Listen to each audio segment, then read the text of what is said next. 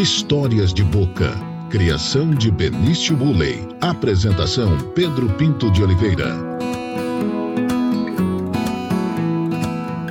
Olá, amigas e amigos do PNB Online. Estamos começando mais um podcast Histórias de Boca, uma criação de Benício Uley e apresentação do amigo de vocês, Pedro Pinto de Oliveira. E hoje eu tenho a honra, a satisfação de receber uma grande personalidade da política, da gestão pública do interior de Mato Grosso, de uma cidade que é referência para Mato Grosso e para o próprio Brasil na área do agronegócio, a cidade de Sorriso. Eu vou conversar com Ari Genésio Lafim, prefeito de Sorriso, natural de Palotina, no Paraná, que vai fazer agora, esse ano, em outubro, 50 anos de idade.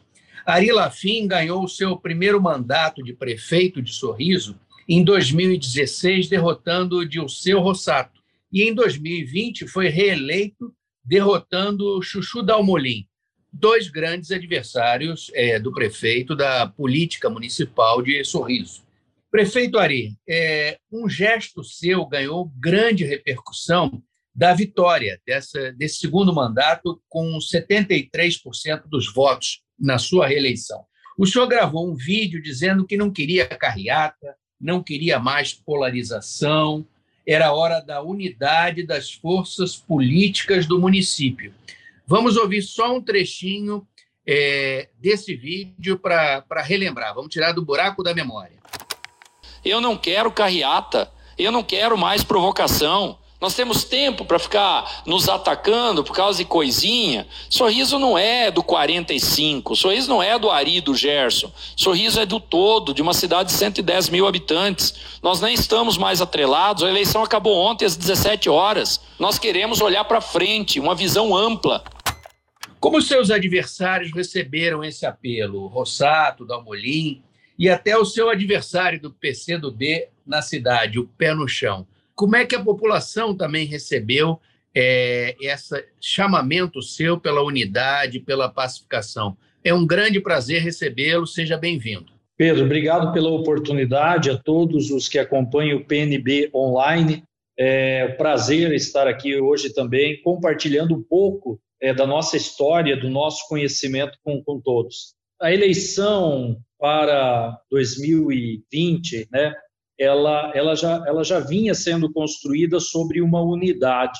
Eu, eu tinha o apoio do, do ex-prefeito Rossato, que na época houve uma disputa eleitoral e nós ganhamos as eleições. E para essa eleição de 2020, eu, nós conseguimos agregar com eles. Então já havia um, uma, uma, uma grande unidade, né? O deputado estadual Chuchu Dalmolin, ele buscou também o seu direito de candidatura através do ato democrático e não não quis fazer com que a gente pudesse estar unidos de uma forma quase que única pelo município de Sorriso, né? Mas é o direito do deputado, sem problema algum. E automaticamente, o que, que aconteceu, Pedro? Logo após as eleições, no domingo, é natural que haja aquela festa, né? A cidade toda festando, aquela alegria, né? E na segunda-feira pela manhã, pós-eleição, os meus companheiros me procuraram para saber sobre a questão da carreata. Falei, olha, essa questão de carreata a gente vai ver depois, isso não é a prioridade. A prioridade é focar já na próxima gestão. É, pensar nos secretários, pensar na junção, nós, nós precisamos pensar algo maior do que uma carreata. Falei isso na segunda-feira pela manhã. E aí, Pedro, tanto eu como vice, fomos fazer uma. Fiz uma live na segunda-feira, às 18 horas, para agradecer à Sociedade Sorriso pela, pela eleição. E naquele momento eu me posicionei, falei, eu já vou deixar também claro uma coisa. Estão me cobrando desde o período da manhã sobre a questão de carreata. Não vai ter carreata, porque não é momento de se pensar em, em festa. A, a festa já foi comemorada ontem à noite, após a eleição. A grande festa, no meu ponto de vista, é a democracia. E não havia mais motivo de uma carreata com 73% para 74%, né? E muito menos, Pedro, é... não há necessidade de tripudiar em cima de um adversário. Esse é o nosso pensamento, é o meu pensamento até hoje, porque, bem ou mal, o Chuchu fez a sua parte, ele, ele se colocou à disposição de uma sociedade como uma opção, tanto assim o pé no chão também. Então, são adversários que devem ser respeitados. E por isso que eu optei em não fazer a carreata e fazer diferente. Digo e repito que o vídeo ele acabou aí é, viralizando o Brasil afora, nem eu tinha noção que isso ia criar uma proporção tão positiva, né? Sorriso, eu fui muito é, recebi muito, muitos cumprimentos até de pessoas que não tinham voltado para votado para mim nessa eleição, votaram para o Chuchu ou para o pé no chão e acharam aquilo espetacular. Então eu, eu entendo que é momento de, de, de, buscar a maturidade e fazer uma política diferente, porque a sociedade, o eleitor, ele está cansado da mesmice, né? É, e é isso. Eu, a sociedade aceitou muito bem, obviamente, e tenho certeza absoluta que tanto o pé no chão como o Chuchu também Claro que, na medida do possível, não esperavam isso, porque isso não é um ato tão, tão simples. A gente, obviamente, tem que ter um posicionamento muito forte, mas foi de extremo, foi de extrema, foi muito positivo. Eu só quero cumprimentar pelo gesto politicamente inteligente, elegante, educado e no sentido realmente de pensar para frente. Eu acho que por isso foi um gesto que viralizou e nós começamos a nossa conversa exatamente sobre esse, esse vídeo, que se tornou uma marca até da sua personalidade política. Agora, eu quero conversar, prefeito, assim, esse é um assunto de sempre, é importante para quem esteve à frente de gestão pública nesse período da, da pandemia. Eu queria saber aí, em Sorriso, qual foi o seu maior desafio para enfrentar a pandemia da Covid-19, prefeito? Eu acredito que o meu desafio, o nosso desafio foi enfrentar um inimigo invisível, totalmente desconhecido e assustador, né? Que vinha matando pessoas. Começou tudo na China, Europa, devastou uma boa parte da Europa, atacou os Estados Unidos, países de primeiro mundo estavam apavorados. Quando então essa doença chegou no Brasil, ali pelo litoral paulista, e nós aqui apavorados buscando discutir algo que nós não sabíamos nem se iria chegar ou não. Para você ter uma noção, Pedro, nós montamos um hospital de campanha e eu montei uma base de 30 mil litros de oxigênio e fui muito criticado no mês de março do ano de 2020, porque a doença não tinha chegado aqui ainda, mas nós já estávamos nos preparando. Formei um comitê com toda a sociedade organizada, com os demais poderes legislativo, judiciário, mais ou menos 30 personalidades, representantes das igrejas católicas, evangélicas, maçonaria, OAB, CDL, AC, Sindicato Rural, e começamos a debater a doença antes que ela chegasse em nosso município. E quando ela chegou, nós automaticamente também, por três dias, fechamos a nossa cidade, naquele primeiro momento.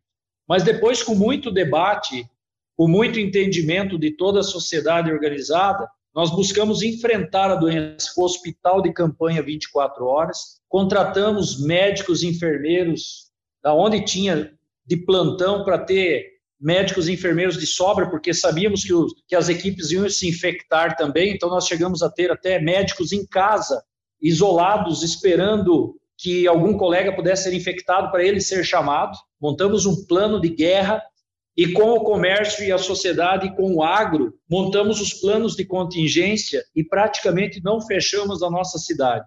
Os índices de mortalidade foram muito baixos, né? E no pior momento que o Brasil não tinha oxigênio, oxigênio indo de cilindro para Manaus e outras cidades, nós aqui abastecíamos a nossa base com carretas de carretas de oxigênio. Então, eu digo para você, Pedro, e a todos que nos ouvem nesse momento, que o maior desafio nosso foi buscar entender a doença, que até hoje não tem ainda grandes respostas. Há muitas dúvidas sobre ela até hoje, mas a grande sacada nossa foi a unidade da sociedade, o comitê que nós formamos e tomar as decisões. Nós tínhamos reuniões todos os dias, para você ter uma noção, Pedro. Todos os dias nós nos reuníamos com a sociedade para discutir o dia a dia de sorriso. Essa que foi, a, eu acredito que foi a grande jogada e, enfim, é por isso que nós conseguimos se sobressair sem fechar as portas do comércio e da indústria. É, prefeito Lafim, bom, é, nós já falamos da sua reeleição, agora vamos falar da eleição dos outros, né? Porque agora tem eleição para presidente, senador, deputado estadual e governador. É, o governador Mauro Mendes, questão do governador Mauro Mendes, e se Sorriso está satisfeita com, com o trabalho, se o senhor está politicamente satisfeito com o trabalho do governador, o que, que o senhor ouve aí na região, uma candidatura que está sendo pedida pela população, que, que é, é bem vista. Diga.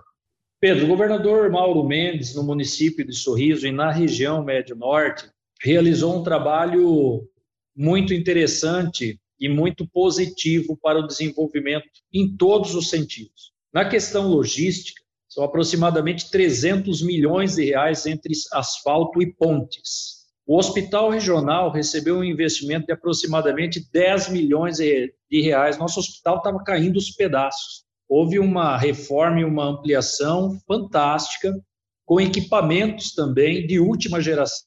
Retomou a Escola Técnica Federal, que estava paralisada há muitos anos no bairro Novos Campos. Está investindo 20 milhões de reais na educação do município de Sorriso, com a construção de duas escolas e reformas das demais. Enfim, Governador para o município de Sorriso é um governador extremamente competente e, resumindo a prosa, ele tem o meu apoio para a reeleição e acredito eu que eu tenho conversado com os prefeitos da região, todos estão pensando da mesma forma. Mauro, Mauro chegará muito bem se assim ele confirmar o ato de reeleição. Mauro vai ter uma boa aceitação em Sorriso e na região. Na região, quando o senhor fala, que o senhor fala com seus colegas prefeitos, Quais prefeitos assim que o senhor já conversou e que têm a mesma opinião do Ari Lafim? Olha, os prefeitos do consórcio Alto do Telespires, que eu estou presidente, o Miguel de Lucas e o Rio Verde é o vice, praticamente todos, né? Eu, eu não poderia falar dos 15, mas eu posso te falar que 90% dos prefeitos, todos apoiam o Mauro Mendes para a sua reeleição. Está em disputa também uma vaga de senador. O senhor já tem um candidato para chamar de seu? O senhor vai de Neri Geller ou vai de Wellington Fagundes, prefeito? É, Pedro, como eu estou prefeito de uma cidade de uma aliança muito grande, essa aliança que me trouxe aos 74 pontos percentuais para essa eleição, eu automaticamente aqui eu tenho duas famílias, né? Eu tenho a família Neri Geller e tenho a família Wellington Fagundes. Então, eu, como prefeito, vou estar trabalhando é, na busca de ajudar os dois candidatos a Senado. E aí, obviamente, que se depender de sorriso, a soma pode elevar um dos dois, mas, repito, eu estarei aqui, na medida do possível, apoiando tanto o Hélito como o Neri, porque aqui na minha base eu tenho tanto o PP como o PL na nossa base. Aqui. Correto. Agora, prefeito, vamos fazer então, vamos completar a sua chapa, né? A chapa do, do Ari Lafim, o prefeito Sorriso senhor apoia a candidatura, a reeleição do Mauro Mendes, é, está dividido e é compreensível por causa da sua base larga que lhe apoia no município, é, entre apoiar a família Neri e a família Wellington. Agora, é, qual é o seu candidato a deputado federal e a deputado estadual, prefeito?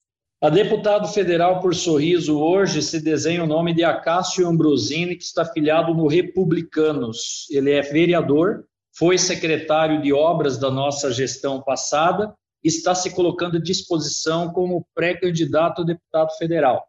Já deputado deputados estaduais, Pedro, nós estamos com três nomes que estão se colocando à disposição e nós estamos numa discussão interna no grupo, fazendo o máximo para que nós possamos ter aí um, ou no máximo dois, pelos números que Sorriso tem de votos. Então, hoje eu tenho Vanderlei Paulo pelo PP como pré-candidato a deputado estadual, Leandro Damiani, presidente da Câmara, vereador pelo PSDB, e Gerson Vícego, vice-prefeito pelo PL. Esses três pré-candidatos estão à disposição do grupo e nós estamos buscando maturar todo esse processo e ver quem estará melhor aí a partir de agora, pelo menos dentro de uns 60 dias, estamos trabalhando com pesquisas e vamos tentar fazer com que a gente possa ter é, o máximo possível de maturidade para a escolha, se não de um,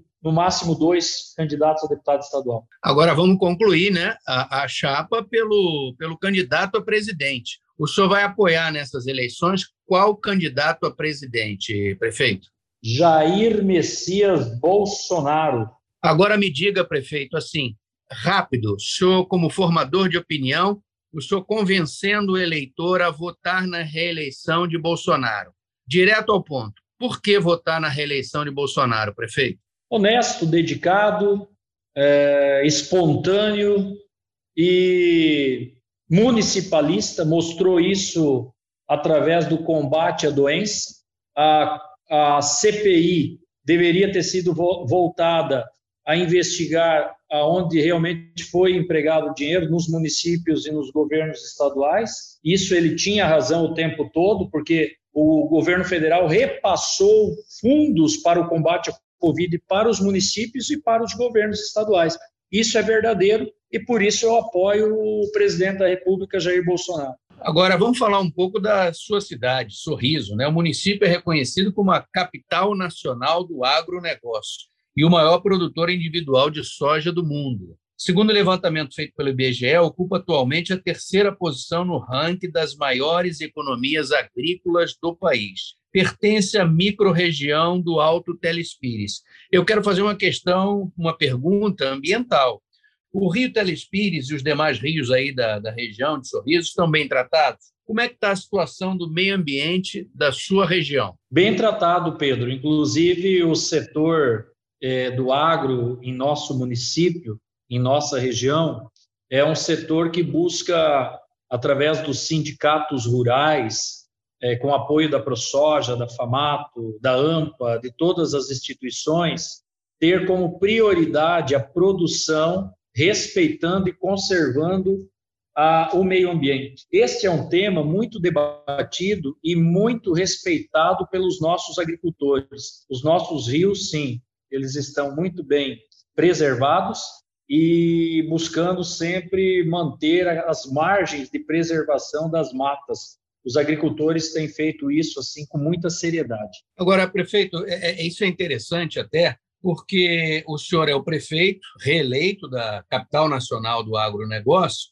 mas não é profissionalmente de origem é, um empresário do agronegócio. Eu queria perguntar para o senhor assim: o agronegócio estendeu o seu poder e papel assumindo a política também a partir da eleição do empresário Blairo Maggi e da eleição de parlamentares defensores do agro e que são também empresários do agro. Como é que o senhor vê esse duplo papel atuando dos dois lados do balcão, do agro e da política? Eu acredito que, pela vocação do Estado de Mato Grosso, é, por, por ser hoje reconhecido pela sua potencialidade agrícola, é natural que as lideranças também se despontem, né?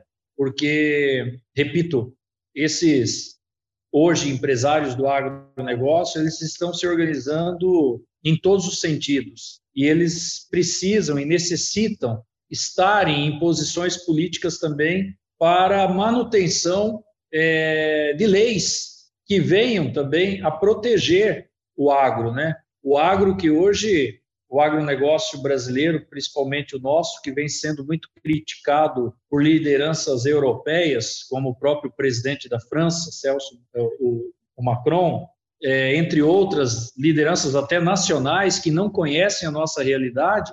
Então eu vejo até uma necessidade que essas lideranças do agro realmente se posicionem e se coloquem à disposição da política para poder estar defendendo isso em Brasília, na Frente Parlamentar Agrícola, entre outras discussões de proteção para que nós possamos continuar crescendo e sendo respeitados também, obviamente. Agora, prefeito, existe é, uma distinção, assim, o campo, cidade, é, essa região produtora e a Baixada Cuiabana, existe uma rixa e até, às vezes, pelo fato do o agronegócio em si se comunicar mal, com uma, uma posição meio ostensiva de dizer assim: olha, é, se a gente não planta, você não come, que não busca a estima. É, como é que o senhor vê essa, essa relação entre essa região produtora, a sua região produtora, e a região da Baixada Cuiabana? O senhor acha que isso, politicamente, é um problema para quem é um, um, um candidato do agronegócio? Pedro, eu, eu, vejo que muitas vezes quem prega isso são algumas personalidades políticas, né, por, por buscarem votos e acabam buscando tentar separar o, o seu, os seus o, o povo, né. Mato Grosso é um só, nós temos que pensar no Mato Grosso. Cuiabá precisa do interior e o interior precisa da capital.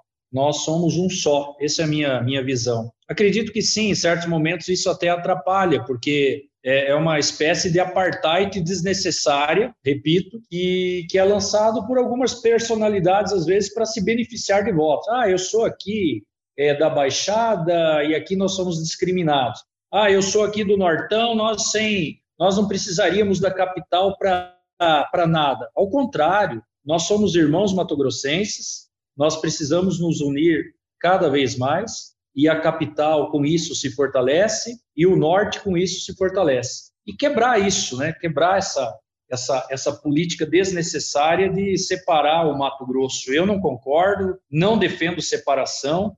Eu vou sempre que puder defender a unidade, porque quanto mais unidos nós estivermos, mais fortes nós seremos. Quanto mais forte o agro interior estiver, mais forte a capital estará.